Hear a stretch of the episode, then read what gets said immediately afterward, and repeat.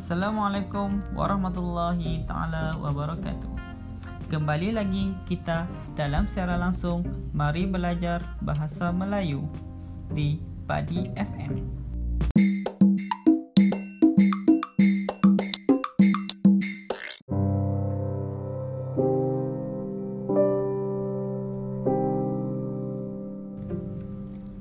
Episod kita pada hari ini ialah jenis-jenis kata ganda. Saya, Muhammad Hafiz bin Jamil bernombor metrik 136397 akan mengajar anda semua mengenai jenis-jenis kata ganda. Tetapi sebelum itu, pelajar semua perlu memberi fokus dan tumpuan kepada pembelajaran kita pada hari ini.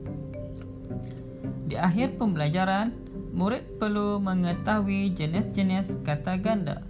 Kedua, murid perlu membina ayat dengan menggunakan kata ganda yang telah diterangkan. Yang telah diterangkan.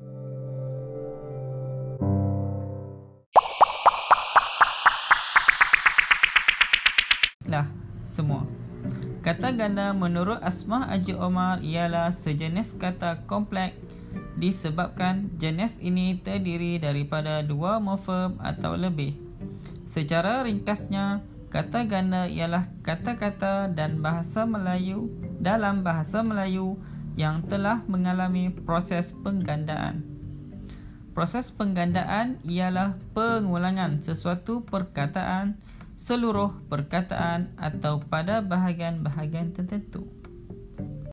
Dalam bahasa Melayu, terdapat empat jenis kata ganda iaitu pertama kata ganda penuh kedua kata ganda separa atau separuh. Ketiga kata ganda berima. Dan keempat kata ganda semu.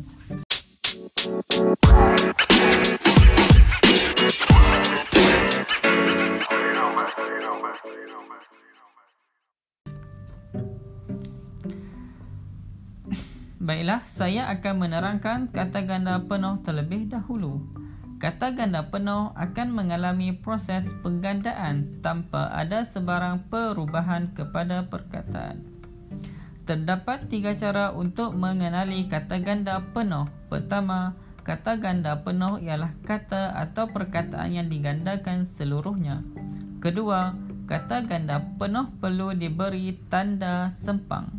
Dan ketiga, Kata ganda penuh terdiri daripada kata gan, kata nama, kata kerja, kata adjektif dan kata adverb. Sebagai contoh kata ganda penuh bagi kata nama seperti buku, buku, lembu, lembu, murid, murid.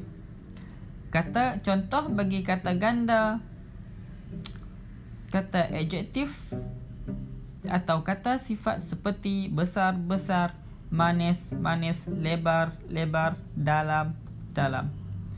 Contoh kata ganda penuh bagi kata kerja seperti lari, lari, usik, usik, jalan, jalan. Dan kata ganda penuh bagi kata adverb atau kata keterangan seperti lagi, lagi, esok, esok dan laju, laju. Seterusnya, kita akan beralih kepada kata ganda separa atau separuh.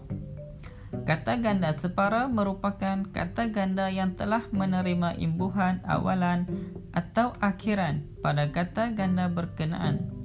Cara untuk mengenali kata ganda separa ialah pertama, kata ganda telah menerima imbuhan awalan, apitan, atau akhiran pada perkataan.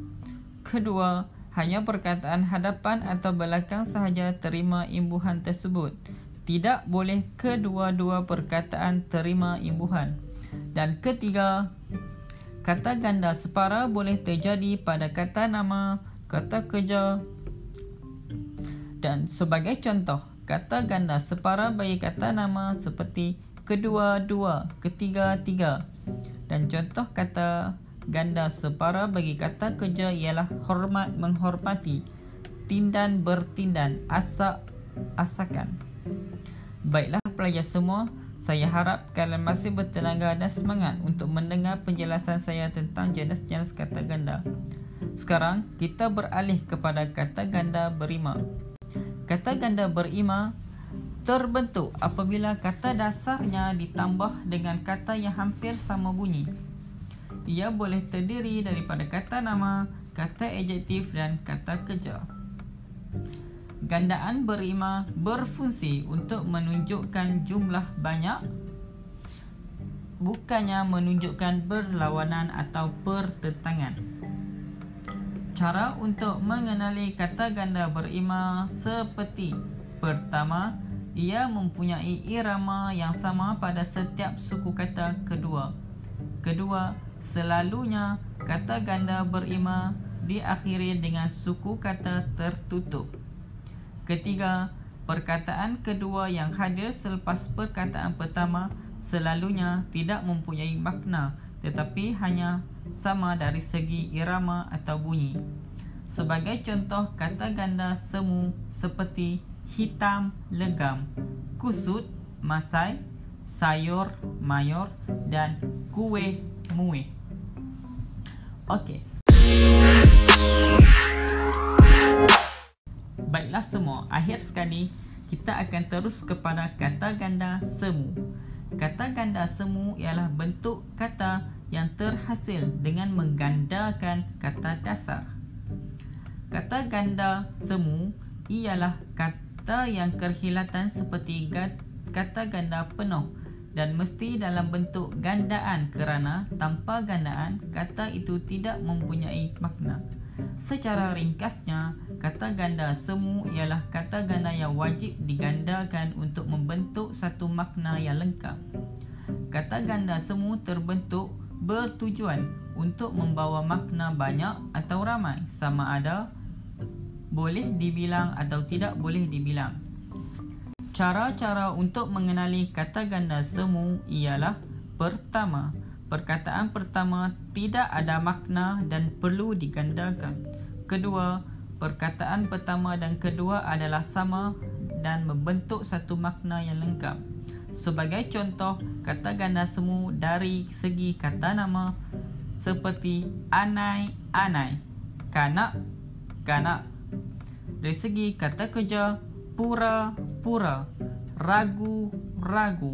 Dari segi kata sifat, renyai, renyai, sepoi, sepoi. Saya harap semua pelajar dapat memahami penerangan tentang jenis-jenis kata ganda ini. Tetapi sebelum itu, saya meminta semua pelajar untuk cuba membina ayat dengan memasukkan jenis-jenis kata ganda yang telah diterangkan sebentar tadi. Dengan itu, saya akhiri rancangan kali ini dengan sebuah pantun. Dari Kedah ke Pekan Sari, beli suasa di kota tinggi. Selesai sudah tugas diberi, lain masa bersua lagi. Dengan itu, saya akhiri penjelasan atau kelas kita pada hari ini dengan Wabillahi taufiq wa hidayah. Wassalamualaikum warahmatullahi taala wabarakatuh. Teruskan kesetiaan anda bersama Padi FM di frekuensi 97.5 FM.